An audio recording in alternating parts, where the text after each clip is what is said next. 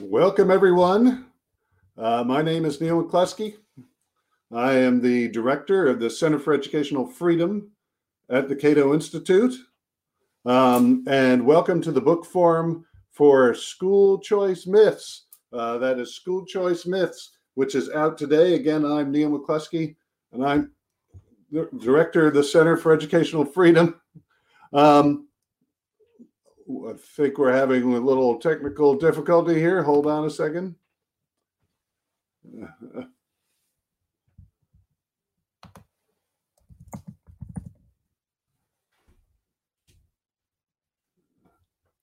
Okay, sorry about that. There are always going to be little problems in these things. So, anyway, we're here for the book School Choice Myths out today. Uh, our goal with this book was to produce a kind of a handy reference for people to deal with 12 of the most common and really flawed objections to private school choice that you may hear over and over. Uh, each chapter is long enough to get in depth into the particular problem, but short enough that you can read them in 15 minutes or so. Um, there are 14 contributors some of the chapters have co contributors. There are two editors uh, and a whole lot of powerful evidence and logic in this book. Uh, I'm not going to itemize every myth that's in here today, but we'll assign a myth to each contributor we've got with us. Um, wish we could have all the contributors with us today, and we will try and do events that eventually encompass everyone. And by the way, contact us if you would like to host something. Uh, but we've got some great contributors here. Uh, I'm not going to go into detail on everybody's bio so that we can get to your questions and comments as quickly as possible. But I will quickly tell you a bit about each person on our panel. Also, don't forget uh, the best questions or comments from registered attendees, that's you out there in the audience, will be selected to win free books signed by me and Corey DeAngelis, who you'll meet more in a second. So while I read these bios, think of what you want to know or say and use hashtag Cato CEF on whatever platform you're watching us on. And now our panelists. The first is Corey DeAngelis.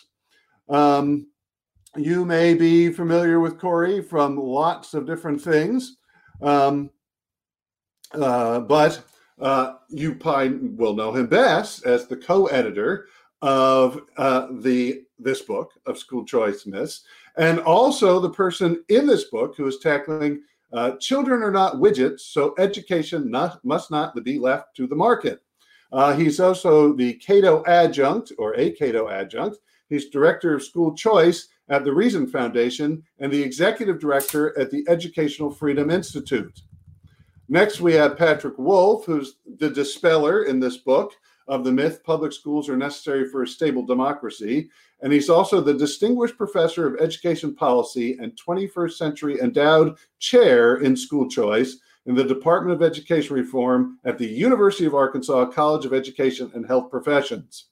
Uh, next, we have Tim Keller, who's the destroyer of private school choice is unconstitutional of the myth private school choice is unconstitutional. He's also the leader of the Institute for Justice's Educational Choice Team. Uh, they do, uh, they're a, a, band of lawyers who do terrific work on all sorts of issues, but in particular, for, at least as far as we're concerned, school choice. Uh, and they had a lot to do with the Espinoza decision uh, that the Supreme Court uh, ruled on or uh, issued a few months ago.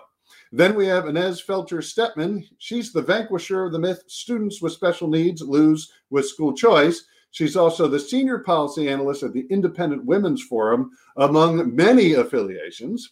Uh, next, we have Ben Scafidi, who, along with Marty Lueken at Ed Choice, is the decimator of the myth that school choice siphons money from public schools and harms taxpayers. Uh, he's also a professor of economics and director of the Education and Economics Center at Kennesaw State University. Finally, there's me. Uh, as you know, I'm the editor of, or co editor of this book. I'm the director of Center for Educational Freedom here at Cato. Uh, and I also take on the myth that school choice balkanizes. I'm also not the technical director of anything and should note that I thought there were technical problems because I had this event playing at the same time as I was speaking. So Don't take technical advice from me, but when it comes from school choice or to school choice myths, please listen carefully to what I and everyone here says. Now, how is this going to work? Well, I'm going to be grabbing questions and comments um, from uh, lots of different people, uh, and I'll tell you a little bit about that. Uh, and I'm going to be then directing them to the person whose chapter most directly addresses that question. But anyone, any panelist, is welcome to chime in. Um, what I uh, ask the panelists to do is just wait for me to call on you uh, so that we can avoid the dreaded online conference gridlock where everybody is speaking and we can't understand what anyone's saying uh, and we can't hear somebody saying, wait, why doesn't one person speak? So I will call on you. For people who are watching, remember you can use hashtag CatoCEF on whatever platform you're using to watch this Twitter, uh, YouTube, whatever it is, and then direct your questions or comments to us. I will get all of them and I will pick you know, what I think are you know really good questions or comments, or just ones we haven't gotten, uh, so that our panelists can address them. Um, and again, I apologize for the technical uh, problems. They really weren't technical; they were operator error by me. I think everything will go much more smoothly now. So, our first question uh, comes from Richard A. Schulman via Twitter, and he says or asks do we have any breakdown on what percentage of charter, private, and denominational schools are teaching the Bible? Are charter schools restricted from doing so? He says Bible knowledge, not necessarily sectarian, is essential for understanding Western art, history, and culture. And I thought I could perhaps start with that one uh, because, among many things, uh, I run something called the Public Schooling Battle Map, um, and the public schooling battle map uh, has sort of values and identity based conflicts um, from school public schools around the country. Uh, and you see lots of battles about the Bible. What we know is that the Bible is allowed to be taught as sort of literature, as part of history, but it gets very um, controversial no matter how you try and introduce it because it is so likely that it can end up being uh, at least interpreted as somebody proselytizing.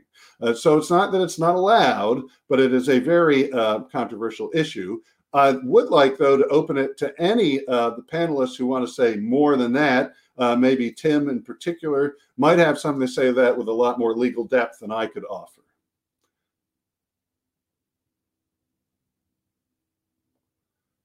If any nobody else has to answer it because i'm happy to answer that one. Uh, corey do you want to add something yeah uh, yeah i mean the, the basis of the question was about charter schools and how many of them are religious. Well charter schools as public schools aren't allowed to have uh, religious instruction.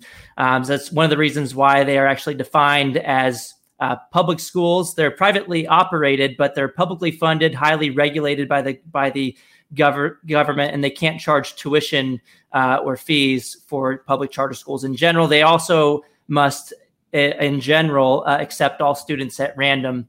Um, but our book in, uh, mostly focuses on private school choice initiatives where the money follows the child to wherever they get an education, which which could include uh, your public school, but uh, mostly private school private schools as well, and then also homeschool settings and micro schools um, so we don't get into much about charter schools. I would recommend uh, T- Thomas Sowell's Charter Schools and Their Enemies. Uh, goes pretty well with our book if you want to uh, look at the charter school side and the private school choice side. But some a lot of the myths are similar in the charter school debate at, to the myths that that float around in the in the private school choice debate as well. Yeah, uh, Inez has something she would like to add to that.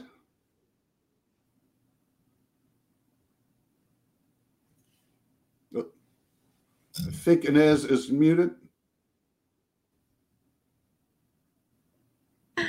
Sorry, guys. First time. Um, no, so uh, Tim will be able to answer this question from a legal perspective better than I can, but actually, it's not that cut and dry because when you have a charter school comp- uh, that is run by a private company, um, there are some. It's very, very rare, and I, I, believe it only happens in Texas right now. Um, but uh, theoretically, there there is an, a legal argument to uh, the idea that you could have a religious organization running a charter school. Um, but that that is not the case in the vast majority of states. It, it, it is very um, very much a very small minority of those cases. Um, but but I think the question was actually about biblical literacy and not about teaching religion. And of course, there's no reason why even a public school um, would be forbidden by the First Amendment or even by current jurisprudence from teaching biblical literacy as long as they are not teaching it um, from a proselytizing perspective, from a religious perspective, and they're teaching as as is common, right? You really can't understand uh, the Western canon, as as the the commenter said, uh, unless you have some working knowledge of biblical literacy. I mean, for for starters, you couldn't understand Lincoln's "A House Divided" speech, right? Um, so I, I do think this comes down to we we really have to. I think one of the the key things that school choice can do for us in America is to reintroduce a wider variety of curriculum options uh, because what we're seeing right now is that the public schools have largely decided to teach one version of American history. They've chosen to teach one version um, of, of, the story uh, about our, our citizenship, our, and I think biblical literacy kind of falls in the same category. And through school choice, it'll actually allow more families. If if there are a lot of families that are concerned that their kids aren't getting biblical literacy in school or um, who they're concerned about what the public school is teaching in any other way this will provide uh, an ability for them to go ahead and make sure that the education their children are getting is aligned with their values at home. So i think that's one of the most important things that school choice actually can do, um, a broad based school choice uh, sort of system can do for American students and families.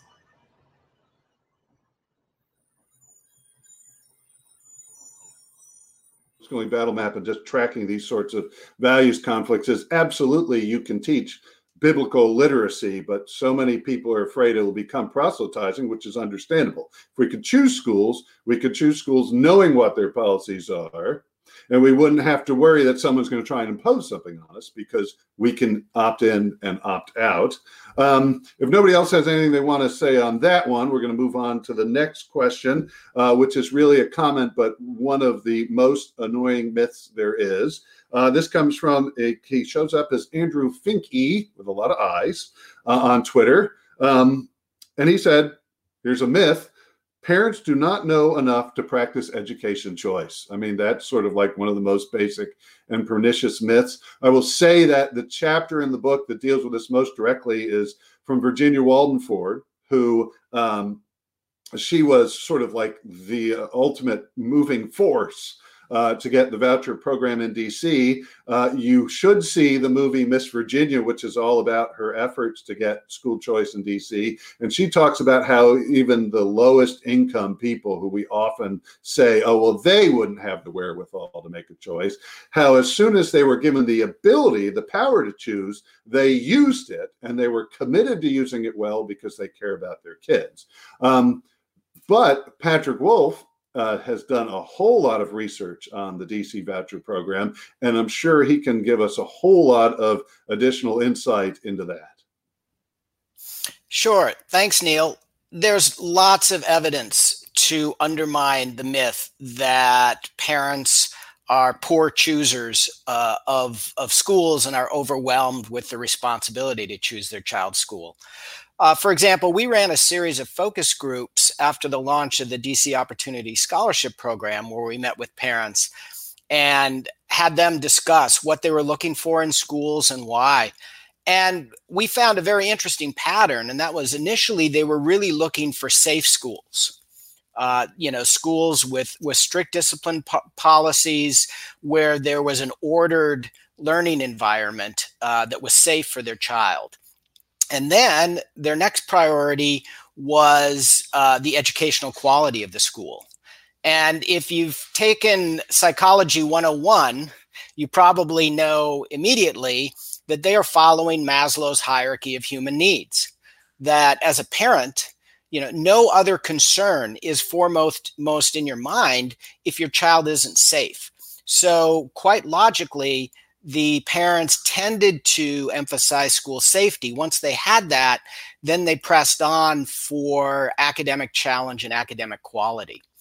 Two other studies I want to briefly mention. Uh, one is by Mark Schneider and his colleagues. Schneider is now the director of the Institute for Education Sciences uh, in the in the Department of Education, And what they did was they asked parents what they were looking for in a school. What, what was the number one quality in the school that they were about to choose? These were all parents who were going to be choosing their child's school for the first time. After they recorded those preferences, and the parents chose schools for their children. They went and they collected information about those schools and they rated the characteristics of the schools and found that uh, there was a very close match between the feature of a school that a parent said was most important and how high the school they chose rated on that characteristic. So the parents were basically saying, I want a school, you know, with this feature, high teacher quality or, or um, a, a robust uh, special education program. And if they were allowed to choose, they tended to select schools that were especially high on that characteristic. And the final study I'll mention uh, was co-authored by, by my junior colleague, Brian Kisida and me, uh, also from the DC Choice evaluation. And what we did was we we asked parents, we we surveyed parents about the characteristics of their child's school after they won or didn't win a, a school choice lottery.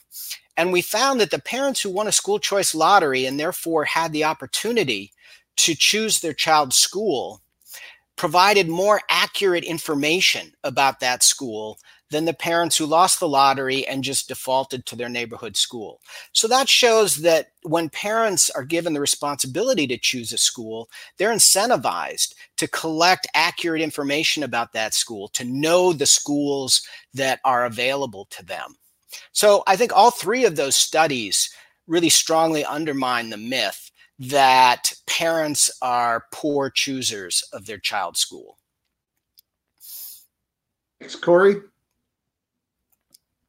Point out really quickly this is one of the most paternalistic arguments against school choice in general, primarily because well off families already have school choice. They can already afford to live in the neighborhoods that are residentially assigned to the best traditional public schools and they're more likely to be able to afford to pay for a private school out of pocket. So, in this sense, school choice is actually an equalizer because it allows less advantaged families to have choices as well. And we we trust uh, all sorts of families to be able to make choices in other aspects of our lives, whether that comes to picking your grocery store, picking your doctor. You don't have to be a doctor to pick your doctor. You don't have to be a nutritionist to pick your restaurant. You don't need to be an educator to pick your school either.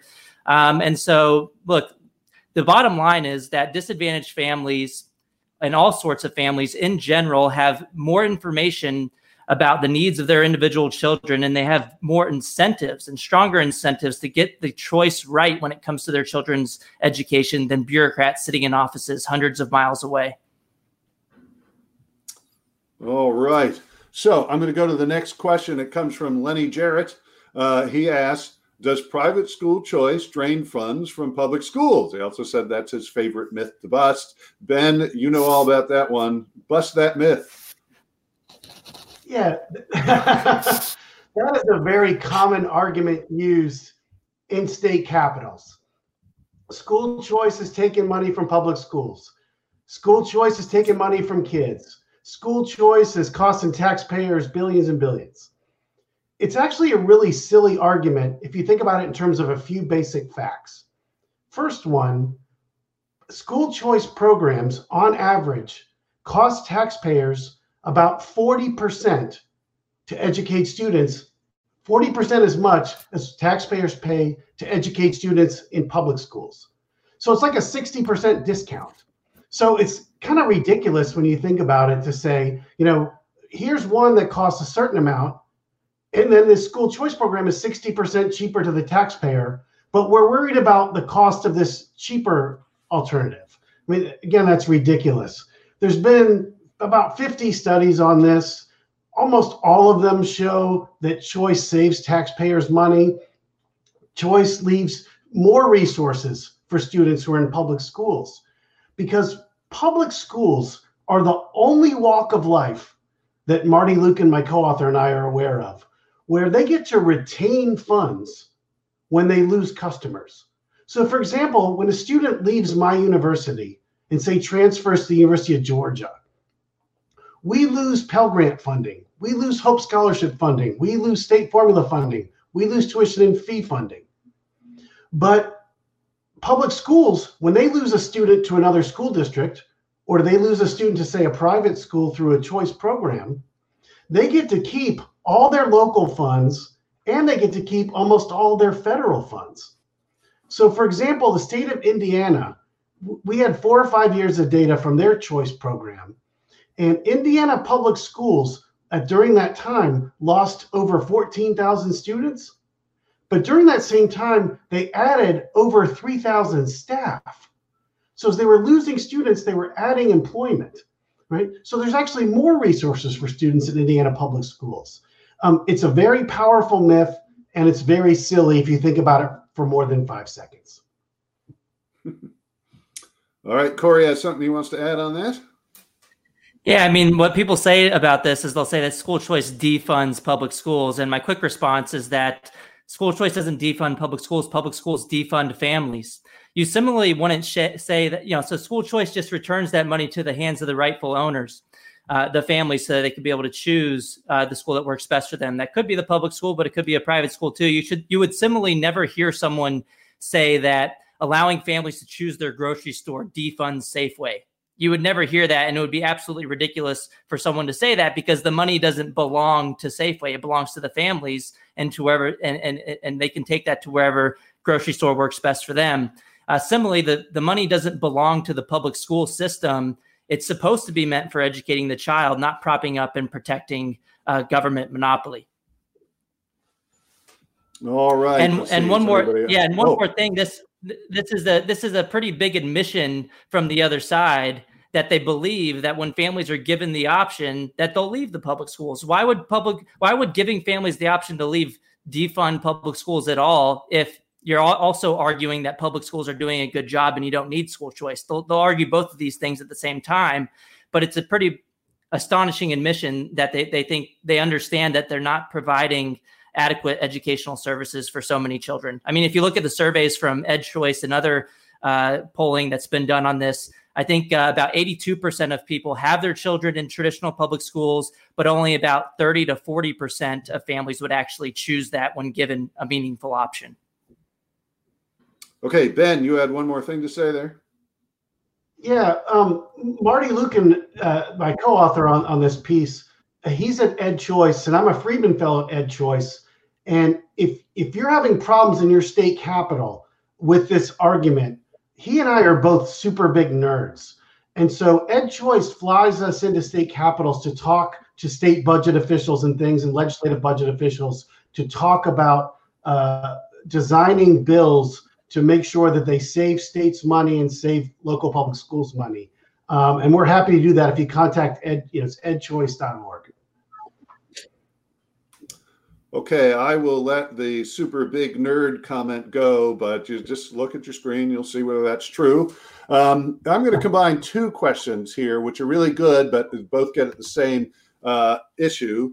Um, so just stand by, two people here. The first comes from uh, Bradley Brown. He says In Texas, there's a concern that widespread school choice programs would undermine the independence of private schools. This could drive curriculum requirements or cause values disagreements.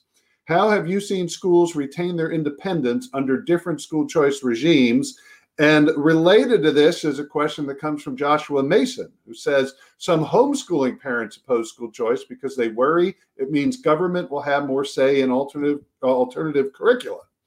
How would you address this fear? And are there examples of places with school choice where alternative curricula isn't heavily regulated?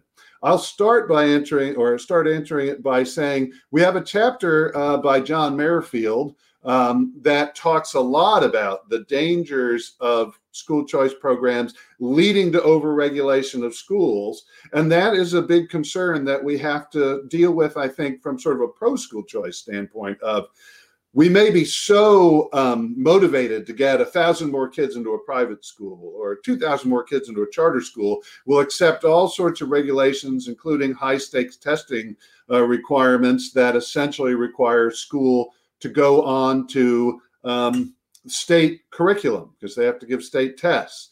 And so that is a concern. What we've seen is where you have scholarship tax credit programs, uh, there tends to be less regulation because people uh, not only choose the schools, but people get to choose whether they donate to scholarships, and they often get to choose to whom. It's, it could be a Catholic diocese, it could be Montessori schools, it could be lots of people or lots of groups like that. So those tend to be less regulated. Uh, I'm going to go to um, Inez, though, who would like to speak on this. And then after Inez, we'll go to Tim.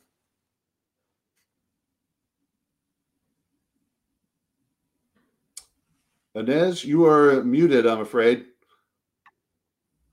had it on. I'm sorry about this. Um, no, so I think first it's important to note that there is no Benedict option um, here. And if people are familiar with the work of Rod Dreher, the, the benefit supposed Benedict option, meaning that um, you know folks who maybe disagree with what is being taught in in the mainstream um, schools or in, in, culture at large can withdraw out of society and um, can can sort of build an alternative community. I, I think that within the realm of education, there really can't be that Benedict option because as we're seeing, you know, the, the public schools do teach the vast majority of kids, um, and the values that they teach then, uh, you know, sort of work their way into the rest of our, our society in, in a way that uh, precludes com- complete withdrawal. So um, I do think there's a risk of overregulation. It's why I support only state-based school choice programs rather than federal, because federal regulation is much harder to undo. It's much easier to fight it on the state level than it is on the national level. Um, so I think while we always have to be very, very cognizant of this danger, um, and I think it is a real danger, I think school choice is still well worth doing um, because.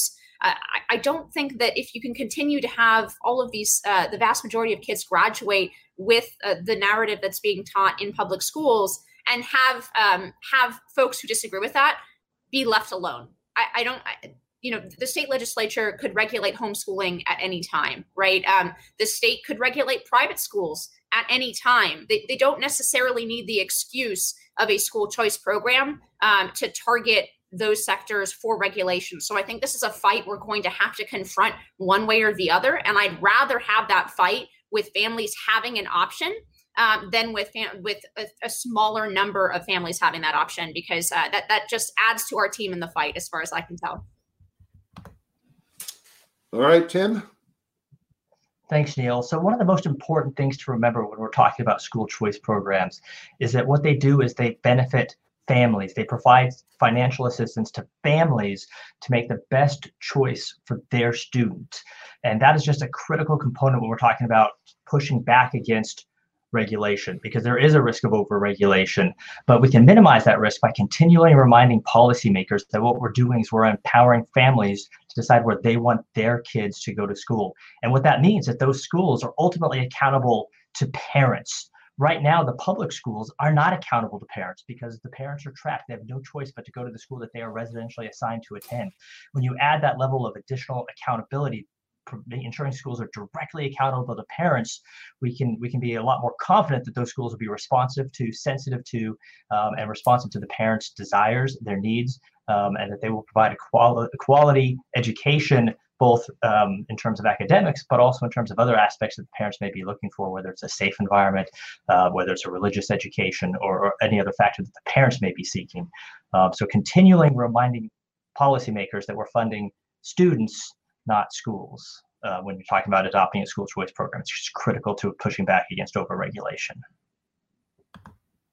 Great. Uh, I'll just remind everybody watching that if you have a question or comment, uh, you can send it on whatever platform you're watching. You can use hashtag CatoCEF to make sure that it gets to me uh, and hopefully we can get to it. We've got a lot of questions and comments, so let's get right to the next one. Uh, comes from Patrick McGinn. He says every child today has a social security number. How hard would it be for parents to show up at the school they'd like their child to attend, public or private, and simply have the state allocate the appropriate per pupil funds to that school? Uh, and maybe I'll start, Tim, if you don't mind uh, trying that, because it's not uh, um, an approach I've heard, but it seems like it would be sort of a nice, easy one that we put the power in the hands of parents and they just go to a school and say, let's have that money go there. Well, I, I, imagine that's most of our ideal, right? Is that, that literally the dollars would follow the child, um, or as one of my my former uh, school choice clients said, the dollars should follow the scholar. Um, and you know, it, it, sounds like a creative idea to just be able to show up with your social security number. You know, obviously, I don't know the, the precise mechanics of it, but uh, but but that's the point um, that that the, the student should be able to take their educational funding to the school of their choice. Period. End of story. Great. Uh, Pat?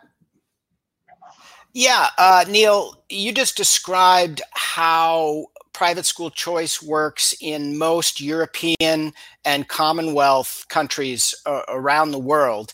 You know, the, the, United States is rather exceptional. We have uh, much less private school choice than most advanced countries around the world.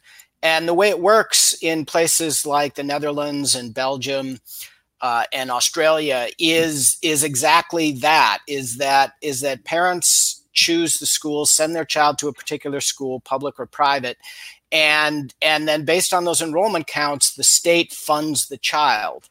Now, this does open up the door for some concerns that Tim Keller alluded to in his previous answer, and that is because of the direct support of private schools by government funds through that kind of a system, there tends to be more regulation of of curriculum and and other you know teacher credentials and things like that of the private schools in these uh, European and, and Commonwealth choice systems. So it's it may not be the preferred model for us here here in the U.S., but it, it is a model that's used in other countries. Great, uh, Ben. Yeah, this is exactly how public schools do it. Public schools have a count day. They send a list of names of kids in, and then the money comes from the state, right? So th- this is very doable. Um, I agree with Patrick. There might be some concerns about uh, you know overregulation and things, but this is extremely doable mechanically. All right, Corey. I don't think libertarians should be concerned too much about regulations because these programs are voluntary. No family has to accept the funding. So if you're a homeschool family and you should be able to make that individual decision, are the additional benefits uh, with additional funding worth the additional costs of any additional government regulations? Um, you know, you, most libertarians are okay with people making these cost benefit decisions. So I think it's a step in the right direction, particularly when we look at the default option when it comes to K through 12 ed- education is a highly regulated government run school system. And so even if the private school choice program is pretty highly regulated, it's still going to be less regulated, usually less, th- less than the uh, traditional public school. So uh, for, for, as far as a libertarian perspective, it should be still a step in the right direction. And I just want to uh, to respond to Patrick's question. This is essentially how so many other taxpayer funded initiatives already work. If you look at Pell Grants and the GI Bill at the higher education level, the funding goes to families, and families can choose a public or private university of their choosing. We do this with pre K programs too. The funding doesn't go to a residentially assigned pre K, the funding goes to the family, and the family can choose a public or private provider of pre K services. And you can go on and on with the, these examples. Food stamps, for example, we don't tell low income families they must spend their food stamp funding at residentially assigned government run grocery stores. No, we allow them to, to, to accept the funding and then take that funding to Walmart, Whole Foods, and Trader Joe's. And allowing people to have that choice uh, never brings up these conversations about having that choice defunding a particular institution because we rightly understand with all of these other programs the the primary beneficiary is the family or the student as uh, Tim Keller alluded to earlier.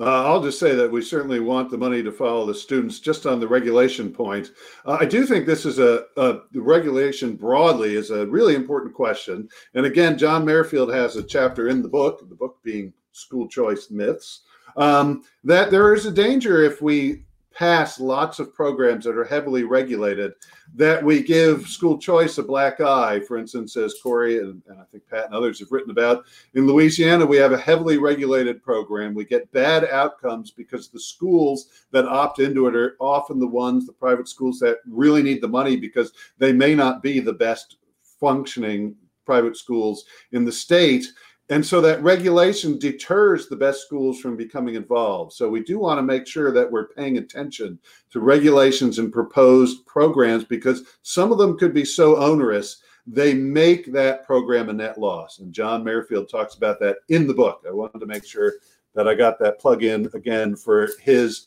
uh, chapter. Um, and then I have to go back to you now, Ben, because uh, as somebody might have said, you might have the most pernicious of all the myths. Um, and so we have another question from Burke Padbury. It's about charter schools, but it applies to voucher programs or other private school choice programs. They say, How do charter schools not take money from public schools? Aren't public school budgets based on number of students attending? So maybe you can explain uh, one more time because it's a tough, tough one for a lot of people to intuitively capture what is happening. That it's not really just pulling money and and starving uh, private school, I mean, public schools. And maybe somebody else can talk about there is research that shows that when the public schools face competition, they end up improving. But Ben, since you guys took on the big myth, you may have to go over it again. Yeah. If you think about every other walk of life, no one is entitled to your money if if I shop at Kroger for my groceries every week, and then next week I switch to Walmart for my groceries, Kroger doesn't get to keep any of my money next week. But public schools do. So even when a student leaves a traditional public school for a charter school, public school districts get to retain funds. They actually have the best fiscal deal of any walk of life on the planet. But then they complain the loudest that you're taking our money. So, yes, you're going to lose money when you lose students, just like my university loses money when we lose students. But the question is, and we, and we address this in our chapter and in our other research actually, is what about the students who remain in traditional public schools? And what we show is they actually have more resources devoted to their education when some students leave because they get to retain funds. They get to retain often local funds and always get to retain you know most almost all federal funds. And i know others will hit this but the research shows that when there's more competition through school choice programs public school students students who remain in public schools experience modest learning gains. So think about the parable of the talents right? If we have a little bit of school choice and we get modest learning gains we should do more school choice and maybe we can expect even bigger learning gains for students who stay in public schools. So, choice programs leave more resources for students in public schools and learning gains. All right, Patrick Wolf, you want to add to that? Yeah, I'll just uh, dovetail off of off of Ben's last point. Uh, I recently finished a, a, paper for the Hoover Institution at Stanford University, where I reviewed and, and summarized the results from the 28 statistical studies of what happens to student achievement in public schools that are pressured by new or expanded private school choice programs. And of those 28 studies, 27 find that uh, competition has the positive effect, the clear positive effect on uh, test scores of students who remain in the public schools that that Ben just just described. The only study that that finds any evidence that the students left behind in affected public schools are actually academically harmed uh, was actually conducted by, by a couple of my graduate students of the Florida, the original Florida FCAT program that uh, was struck down by a court and never really had a chance to run. Uh, so the only private school choice program that's ever been found to have a negative effect on the achievement of public schools uh, is gone and has been gone for a long time. So there's an overwhelming consensus in the research literature that competition from private school choice is a generates a rising tide that lifts all boats. Great. Uh, I'll just point out that charter schools are public schools. They, it can be confusing because an ostensibly private entity, a group, any sort of private group could, in theory, run one of these schools, uh, but they have to get permission from a public entity. It's often a school district, can be a state, it could be in some places a college university, uh, but they are public schools. They have to give uh, state tests and things like that. So just so people have some idea that charter schools are, are not actually private schools, they're actually public schools. Uh, but Inez, want to talk a little bit about the funding question that underlies a whole lot of, of what we talk about in education, including, well, is it good or bad if public schools are defunded as a result of school choice? So Inez, please go ahead. Sure. I, I, think there are some false assumptions that are built in to some of these questions. Um, one of those is that our public school system is underfunded. When the reality is, in survey after survey, we find that Americans vastly underestimate uh, how much we are spending in our, our public schools, right? So, for example, the average per pupil expenditure across America is somewhere between fourteen and fifteen thousand dollars a year. Compare that to private school tuition, where the average private school tuition in this country is actually somewhere around eleven thousand. So, um, we, the, the underlying idea that public schools are really hurting for money um, is, is just not true. And in fact, I think the reason this myth is so pervasive is because districts make very poor decision making. They make very poor decisions, and I'm sure Ben Scafidi can speak to this in detail. Um, they make very poor decisions with their money that sometimes result in actual classroom shortages. So Americans see those classroom shortages. They see that sometimes teachers haven't gotten raises for years. They see that teachers are spending their own money on classroom supplies, and they assume that there's not enough money going into the system at the top. And oftentimes that's just not true. Um, the reality is that districts are making poor decisions. They're either hiring um, more administrators rather than applying that money uh, to to teachers' uh, salaries or classroom supplies. In in Chicago, actually, um, in Illinois, actually, sorry, um, excuse me, the, the whole state, there was a, a great study that showed that only 11 cents out of every new dollar that was spent on education um, actually ended up in the classroom. So 89 cents of every new dollar that was spent was ending up somewhere along the way outside of the classroom. Um, so I think th- that's just something that a lot of Americans, I mean, don't understand just because they don't work in a district or, or they're not uh, a nerd like Ben Scafidi, who's going to crunch the numbers for us. Um, but but they see those those shortages and they assume that they come from the top. Uh, but in, in reality, a lot of those shortages are just the result of poor spending decisions. Great, thank you. Um, so, uh, a lot of discussion about whether Ben Scafidi is a nerd. That could be the subject of our next book. Um, but here's a question that is going to go to Tim. Uh, anybody can uh, answer it, the main question, uh, but it starts with a very important constitutional decision that was made. Uh, this comes from John Priest. He says, Do you feel that the Espinoza decision came too late? Uh, Tim, I'll ask you to explain what that is in a second. But he says, for example, over 150 Catholic schools have closed, and that is they've closed this year. Um, urban Catholic schools, in addition to needing bold leadership, so he has some concerns about the schools themselves, but they need a diverse funding source or they need diverse funding sources to be attainable for low income children. So, uh, Tim, could you start by telling us what Espinoza is? Uh, talk a little bit about this constitutionality myth, uh, and then maybe we can talk a little bit about how we get money to private schools so they can be viable. Tim, go ahead. Sure. Thanks, Neil. So, uh, just this past June, uh, the United States Supreme Court, in uh, a decision titled Espinoza v. Montana Department of Revenue, held that states cannot exclude religious schools from an otherwise generally available and neutral school choice program. Um, and so, for, for over the last 30 years, uh, the Institute for Justice has been uh, battling in state and federal courts um, against efforts to exclude religious schools from school choice programs. Uh, opponents of school choice uh, have often looked to state constitutional provisions, religion clauses that are written more restrictively than the federal constitution to try and, and keep uh, families who receive scholarships from using those scholarships at religious schools. And in June, the US Supreme Court said uh, absolutely not. Um, if, if a state decides to enact a school choice program, it must allow families to choose both religious and non-religious schools. The state has to remain completely neutral with regard to religion, um, and they have to allow parents to exercise uh, their pre-existing constitutional right to direct the education and upbringing of their own students.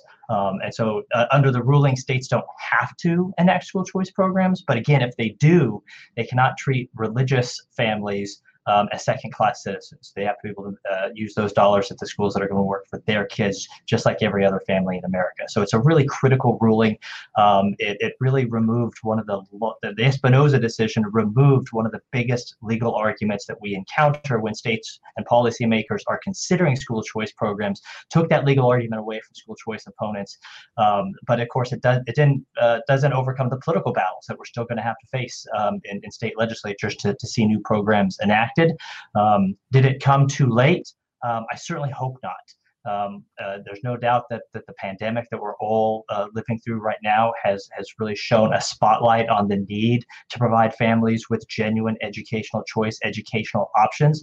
Um, and it's my hope that that the, the pandemic and, and the Espinoza decision will work together as state legislatures start coming back into session um, to really adopt robust uh, school choice programs like education savings accounts that will put parents in charge of how they want to use their educational dollars and not just for public or private school tuition um, but for other educational options as well, whether it's a, a version of homeschooling or a learning pod or, or some other uh, new innovative approach to education that hasn't yet come on the scene, um, and the parents will truly be empowered to make those decisions for their own kids. Uh, yeah, and on the question whether it's coming too late, I'll just just a little plug for what the Center for Educational Freedom's been working on. Uh, we've been tracking the effect of COVID nineteen on private schools. Private schools have struggled for a very long time because fundamentally they have to charge for something the government is giving you quote unquote for free. Um, but we've seen uh, this certainly the number of 150 roughly Catholic schools have gone out of business since the beginning of the year. Not all of those are COVID related. We track about uh, 116 or 17 uh, private schools that have gone out of business with some connection to COVID. In other words, the schools have said because of the lockdown, the economic situation, their church that may help to support them couldn't hold uh, services and couldn't collect or take up collections that helped to support the school. But we've seen a lot of those schools. Um, we've seen about 116 schools go out of business with that COVID connection. Uh, we did a, a very quick survey of private schools and found that on average, they lost about six students, uh, or 6% of their enrollment from the previous year. That's a very rough estimate. Um, and about half of schools had lost students, about a quarter had gained. Uh, but that it continues to be a very uh, fluid situation as public schools continue to change, whether they're opening in person, they're opening online, they're doing hybrid or something like that. Uh, but we've also seen for decades private schools that have gone out of business, in particular those Catholic schools that tend to cost less.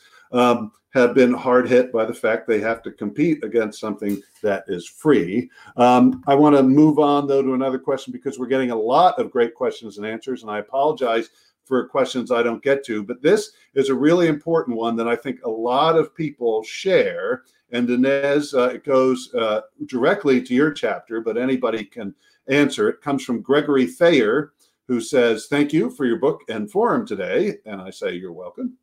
Uh, he said, My question is on a level playing field. Public schools must take all students, including disabled and handicapped students and behavioral issue students, whereas parochial private schools and maybe charter schools can pick and choose their students.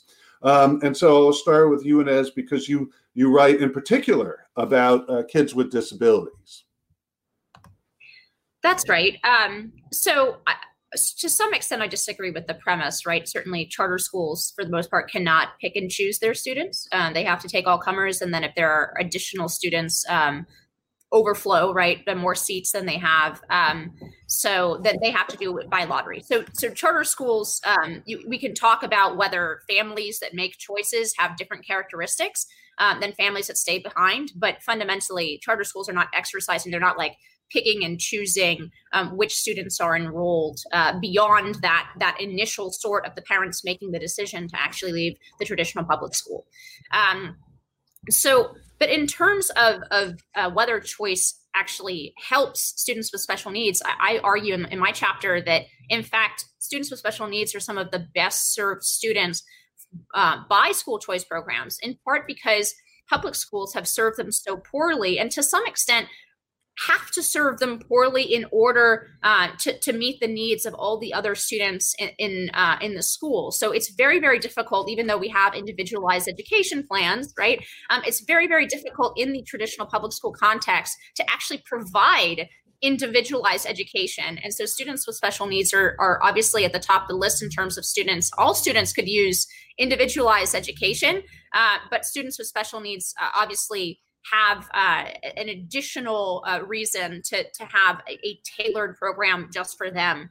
Um, and and that this is not theoretical because there there are already hundred thousand students, um, people enrolled in the programs, uh, the school choice programs that are exclusively for students with special needs. In fact, it's it's one of the most common um, program types to get passed in the states. There's 21 of these programs, 100,000 students, like I said uh, be, exactly because oftentimes the public schools, um, you know, parents have an enormous have enormous difficulties getting their IEPs enforced in schools, um, getting those those um, special services that they require for their children in public schools.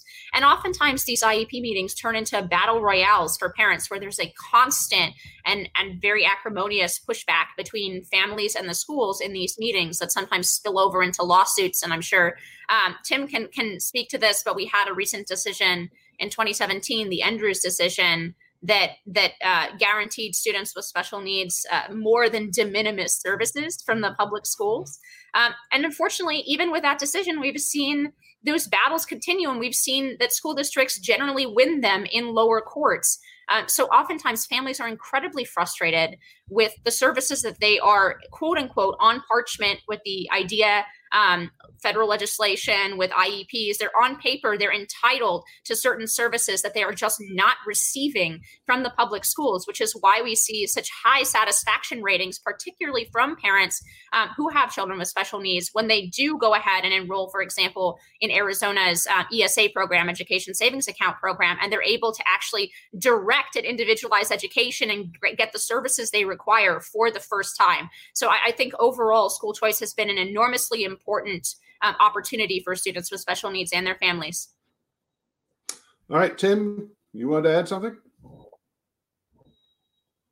Personal anecdotes. Number one is that I've represented uh, dozens of families of students with special needs um, in, in court to defend school choice programs that are serving their families.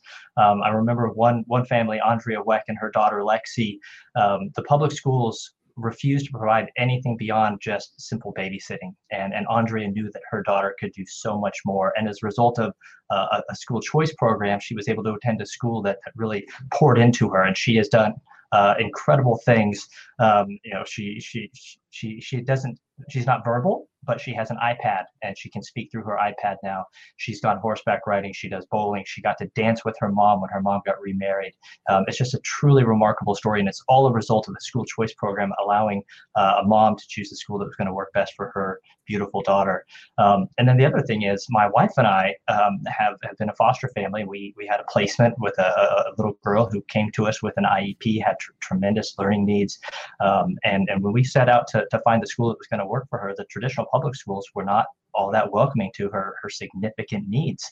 Um, whereas a number of charter schools that we looked at um, were, were very excited to, to to have her come in um, and pour into her and, and meet her needs. Um, and that's where she ended up going um, was to a, a charter school. Um, and it was simply because they were the ones that were most interested in working with us and helping her. Great, Pat. Uh, yeah, I'm going to punch my nerd card here and uh, declare that last year, 22% of the students who were participating in private school choice programs around the country were in programs that were limited to students with disabilities. Now, that compares to the public schools in the United States, where the rate of serving students with disabilities is just 11%. So, twice as many, proportionally, twice as many students in private school choice programs have disabilities compared to students in traditional public schools.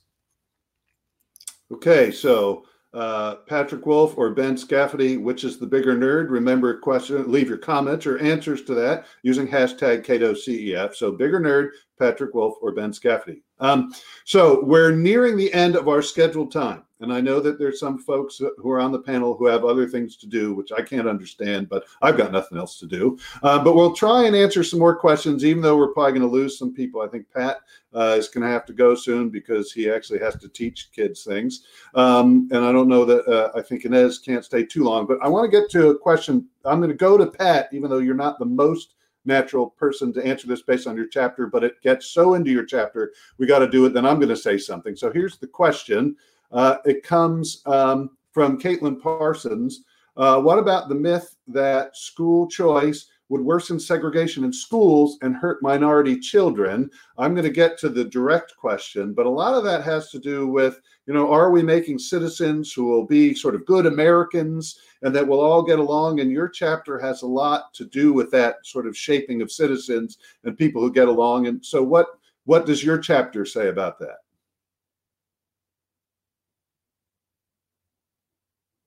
That public schooling is necessary for democracy and that private school choice programs therefore undermine civic values. Uh, and basically, I look at uh, the 90 findings from around 40 different statistical studies of the association between private schooling and civic outcomes like political tolerance, political knowledge, political participation, and community engagement. Now, these are areas where many people claim government run public schools um, are absolutely necessary, or these civic outcomes will decline and undermine our democracy. But if you look at all the findings, all 90 findings, 56 of them show that adults who attended private schools actually have higher levels of these civic dispositions and behaviors than similar adults who attended traditional public schools. Um, there are 41 findings that there's no clear difference between public and private schooling in promoting civic outcomes. And there are only three out of 90 findings that government run public schools have an advantage over private schools in forming the next, uh, the next generation of citizens. So, as I say in the book, I mean, the score is kind of 56 to 3. If this was a rec league softball game, you know, they would have ended the contest under the mercy rule a long time ago. But strangely enough, the myth persists. What I'll also say is we have two chapters that also deal uh, directly with this question. One uh, is is mine, and I'll talk a little bit about that. But also Phil Magness, uh, he talks about the what we hear a lot, which is that this idea that school choice is actually grounded, based, and born of segregation. And a lot of people say, well, we never even heard about school choice until Brown v. Board of Education.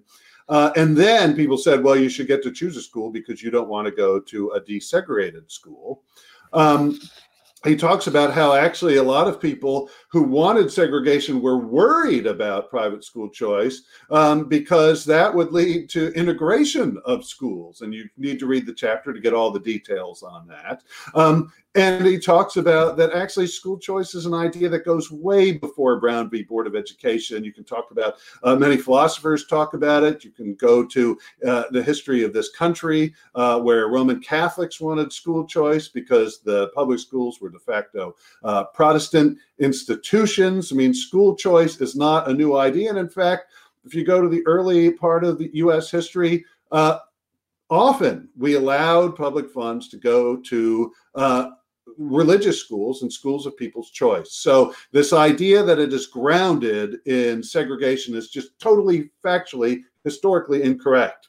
Uh, my chapter is more about is there research evidence that shows that private school choice not only leads to physical segregation, Um, but has it causes us to be balkanized, to sort of not like each other even more based on group identity? The reality is that the studies of school choice in the United States show that it has a desegregating effect. Um, that there's actually more integration in schools when we have private school choice. And there is sort of new burgeoning resource, uh, research that shows that people build stronger bonds of affinity among each other or bridges of different groups when they can choose a school. So you may have people of a different race who want a common religious ethos in their school and they'll choose a religious school. And that builds a new identity that overcomes these uh, separate sort of race-based identities they had. You could be all sorts of cross-cutting identities that bring people together and lead to sustainable sort of integration and togetherness of people. Uh, and so we deal a lot with that myth.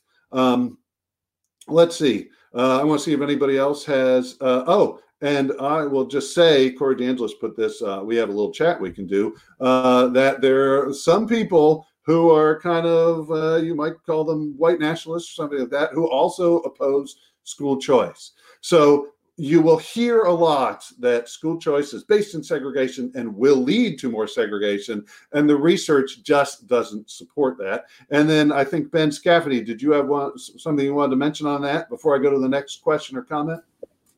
Yes.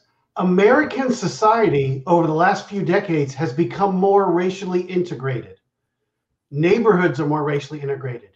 Interracial marriage, interracial adoption the anomaly is public schools. The public school system, since around 1980, has gotten more segregated or has lagged behind neighborhood integration. So public schools are the anomaly. Everyone else is becoming more integrated. Great. Uh, let me just see. Does anybody else have anything? All right, we're going to move on to the next one quickly if we can. Uh, this comes from Logan Smith via Twitter. Um, and this again is kind of for you, Ben.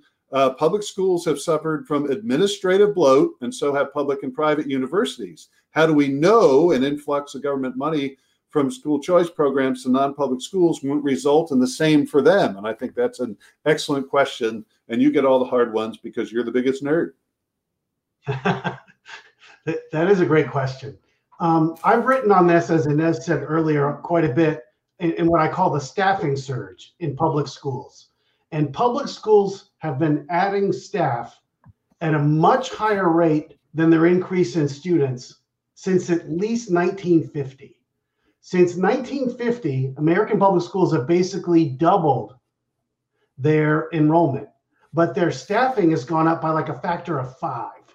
And a lot of that has been in administration, a lot of that has been in support staff.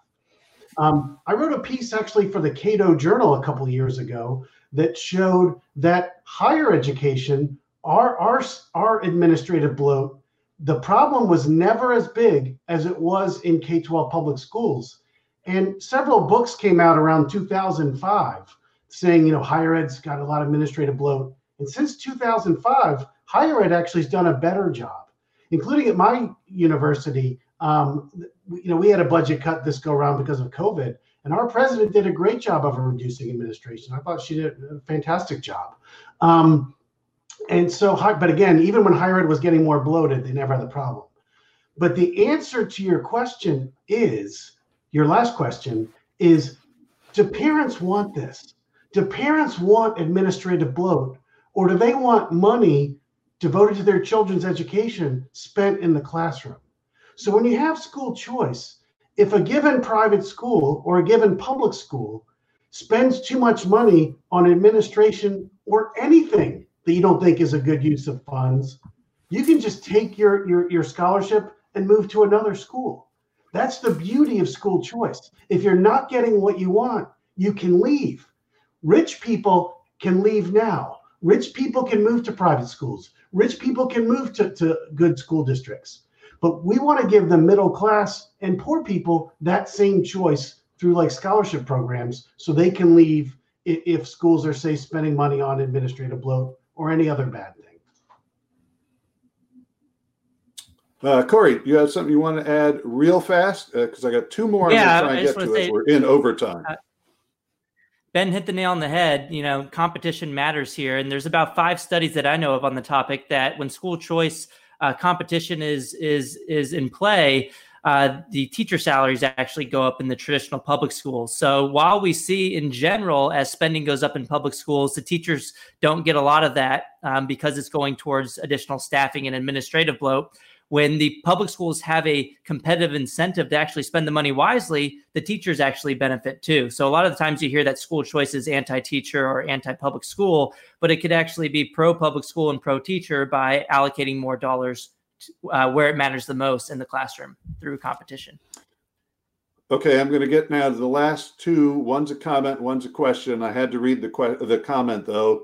Uh, comes from Alex, who says, "If nerd equals well informed and articulate. Oh, never mind, I don't qualify. I'll try this again. If nerd equals well informed and articulate, you are all super nerds." And even though I just proved I'm not articulate, I'm still blushing a little.